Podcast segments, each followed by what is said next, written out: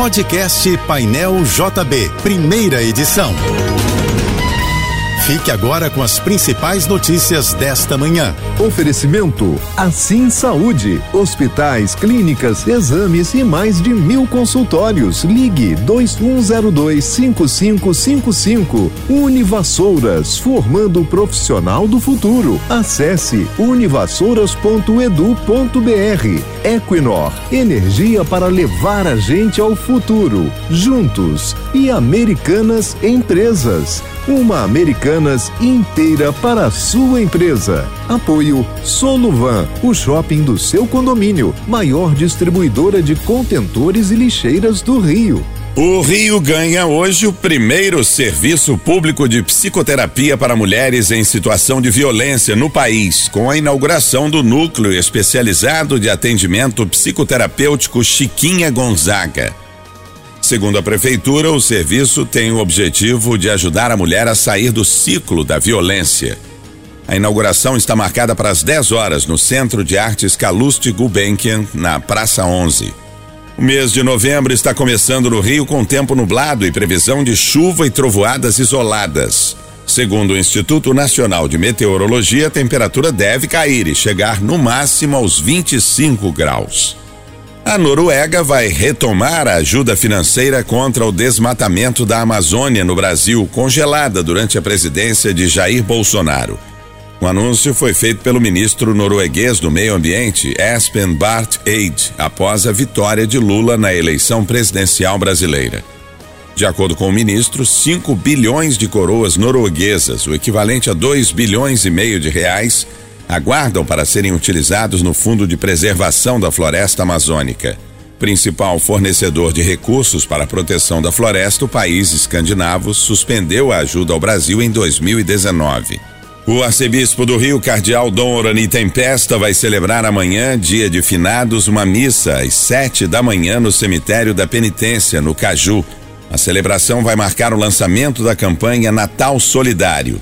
Quem quiser participar pode doar produtos de higiene pessoal até o dia 20 de dezembro na administração do cemitério. Participantes do grupo A Vida Não Para de apoio a pessoas em luto mantido pelo cemitério da penitência vão soltar 200 balões brancos.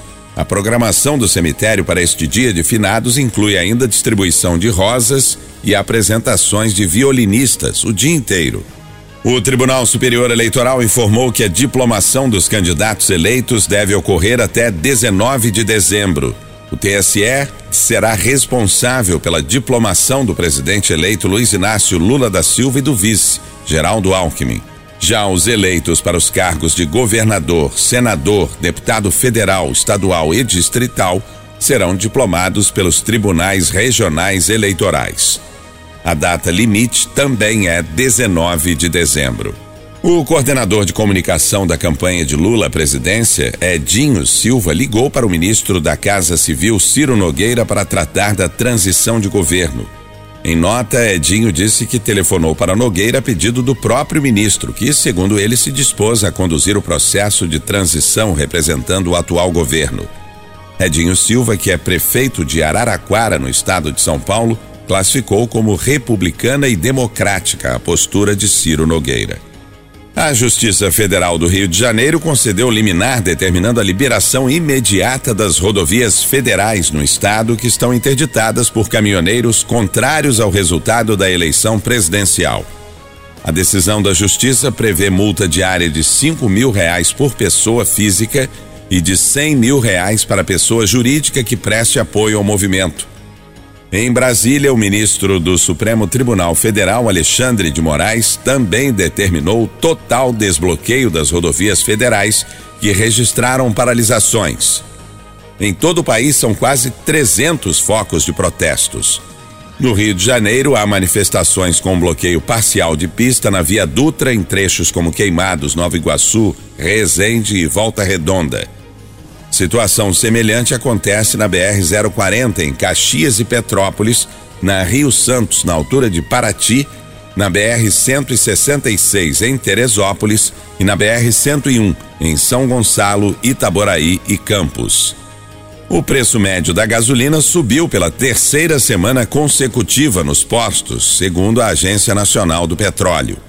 O litro passou de quatro reais e oitenta e oito centavos para quatro reais e noventa e um, uma alta de 0,6%.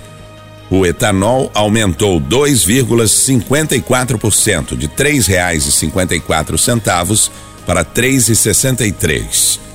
Essa foi a quarta alta seguida no preço após cinco meses de queda. Já o diesel baixou 0,45%, de seis reais e cinquenta e nove centavos o litro para seis reais e cinquenta e seis. Bombeiros ainda trabalham para apagar os focos de incêndio na SEASA, a Central de Abastecimento do Estado do Rio de Janeiro, que começou ontem.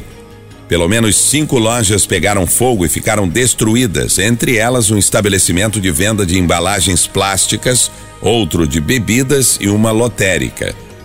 Ninguém ficou ferido no incêndio.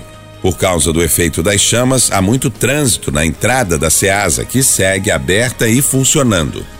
Segundo os bombeiros, a estrutura do pavilhão 73, onde aconteceu o incêndio, foi comprometida e o acesso ao local das chamas é difícil. Você ouviu o podcast Painel JB, primeira edição.